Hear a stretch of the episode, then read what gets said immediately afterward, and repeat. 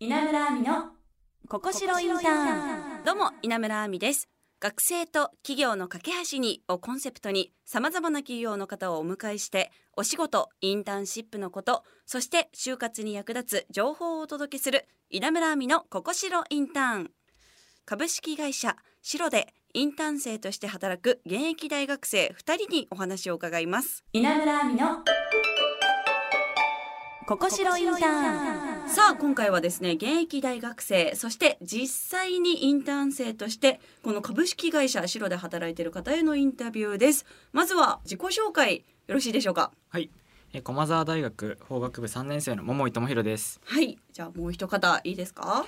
上智大学理工学部3年生の溝部龍之介です。はいよろしくお願いしおます。願いします。ということで現役大学生のお二人ですが今週は二人の学生生活について伺っていきたいと思います。じゃあまず桃井さんから。はい、学部が何学部でしたっけ？法学部です。法学部？はい、法学部って何ですか？法律を学ぶところ？そうですね。ああいいね。でも今は白でインターン生として働いてるんですよね、はい、そうです。おおそして溝部くんは？はい、理工学部で、理工学部っていうのはなんだろうハンハンダゴテとか使うんですか？あ、でも特に、はい。まあ一般的なイメージとちょっと違うんですけど、はい。情報理工学科で、まあプログラミングだったりとか、はい。IT のインフラとかそういった関係でやってますね。うわー多分私が一番苦手な パソコンを使ったりってことですよあねそうパソコン必須です。うわーまあでも現代においてはやっぱ強みになりますもんね。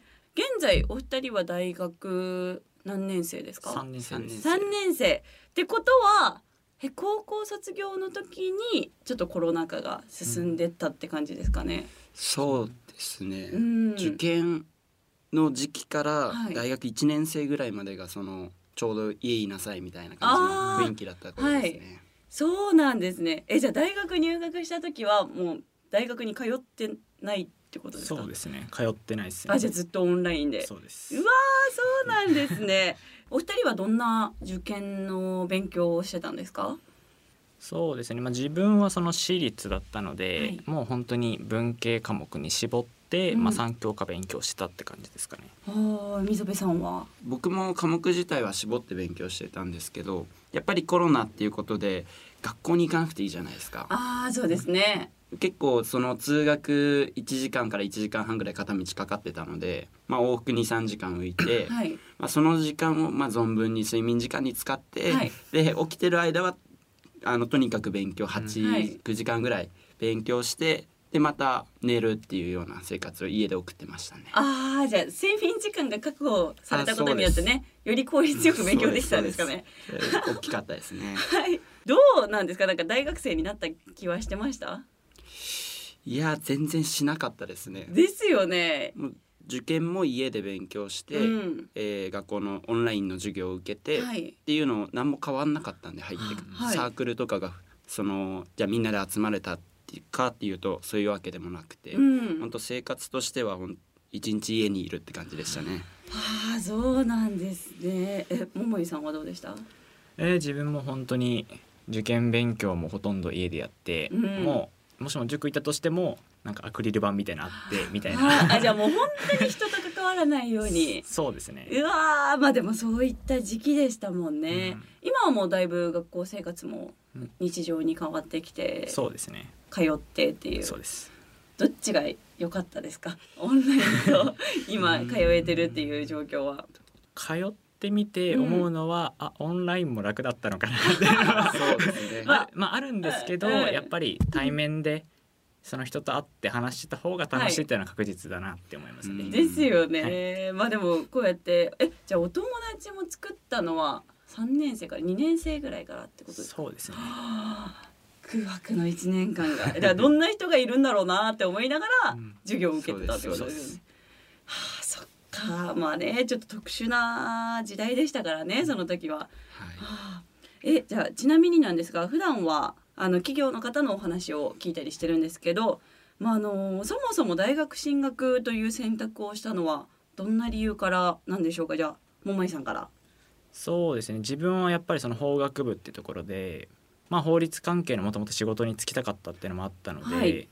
まあ、なんでその結局まあその法学系の勉強をするためにはちょっと大学に行った方がやっぱ効率的にも勉強できるってところもあったので、うん。まあ、それでやっぱ大学を目指そうかなって思っはて大学を目指したって感じですかね。そうなんですね。それはもう何年生くらいの時から決めたんですか、そもそうですね。もともとはその夢を持ったのが、はい。本当に小学あ。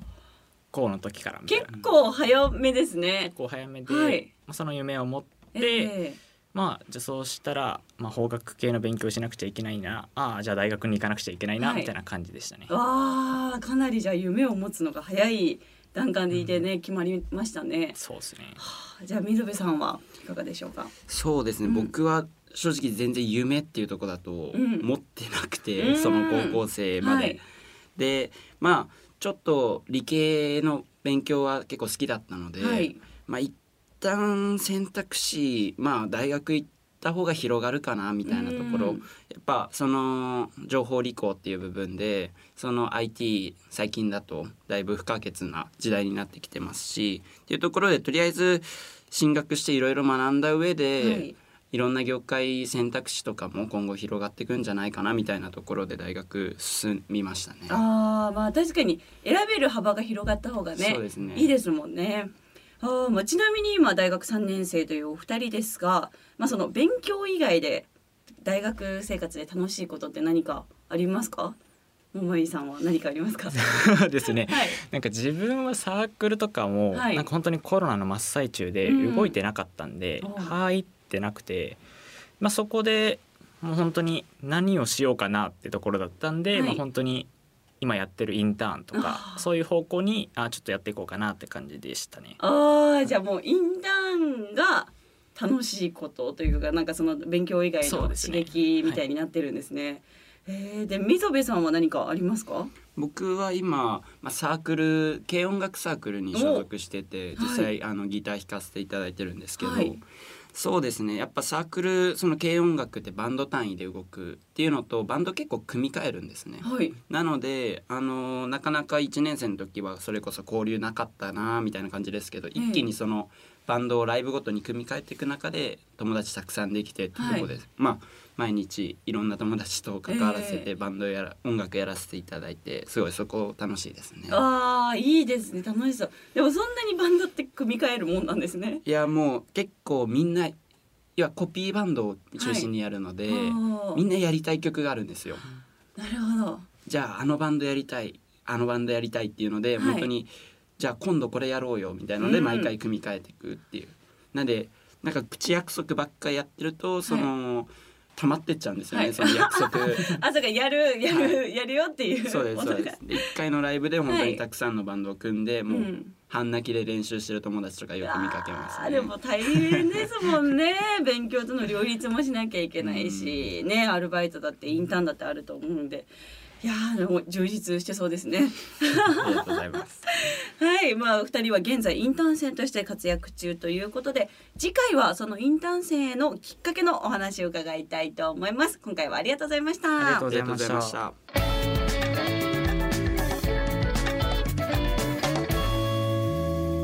稲村亜美のここしろインターン今日は株式会社シロで働く現役大学生お二人に受験生時代や今の学生生活について伺いました。さあやっぱりねやっぱ今の学生さんのお話を聞けるっていう貴重な機会をいただいたのでなんか本当ありがたいですよね。もうなんかこの年齢になると学生さんと話すっていう機会があんまりないんですよ。なのでねなんか新鮮ですね。あ今の学生さんこういうことしてるなってことを知れたので私もなんか学生気分にちょっとなった日でしたね。桃井さん溝部さん1ヶ月よろしくお願いします。番組ではあなたからのメッセージもお待ちしています。就活に関するお悩みインターンシップについてそして企業の方に聞きたいことや私への質問など何でも OK です。アドレスはここしろアットマーク jocr.jp 番組のオフィシャル X もあります。フォローポストもよろしくお願いします。また番組オフィシャルサイトや番組をサポートしてくれているココシロインターンのサイトにはインターンシップの情報も掲載されています。こちらも合わせてチェックしてください。稲村亜美のココシロインターン。ここまでのお相手は稲村亜美でした。また来週。